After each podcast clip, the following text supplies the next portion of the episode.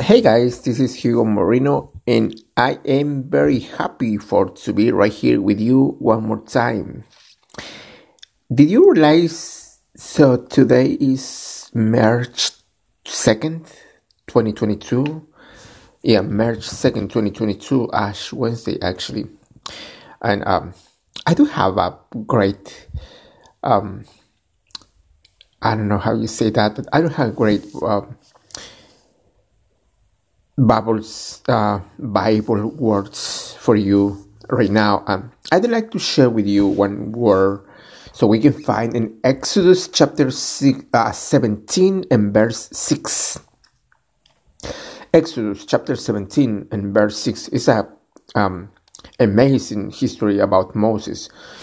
And the Bible says, um, I will stand there before you by the rock at Horeb. Strike the rock, and water will come out of it for the people to drink. When the Israelites were, uh, the Israelites people, they were desperate for water in the wilderness. God told Moses to strike the rock at Horeb, and water flowed out freely. It was a great miracle. But a later time of need, um, God told Moses to speak to the rock at Kadesh. And the problem was Moses was an autopilot and didn't do it God's way. He struck the rock twice and threw water flowed. And his action kept him from going into the promised land. Um, the principle is that yesterday instructions may not work today. God may um, in one thing um, yesterday or, or, or in the past, but he is going to make different things today or right now. Not actually always the same things, because God wants us to rely on him, not some past formula.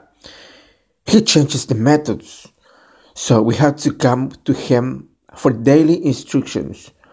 He'll take you from victory to victory, but he may not do in the same way.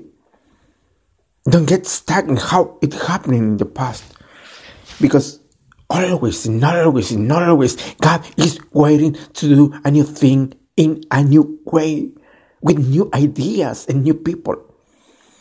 Listen to what God is saying now, and you see water being flow in greatest ways. All right. Thanks a lot, guys, for your time with me today, and I'll see you guys next time. God bless you. Bye-bye.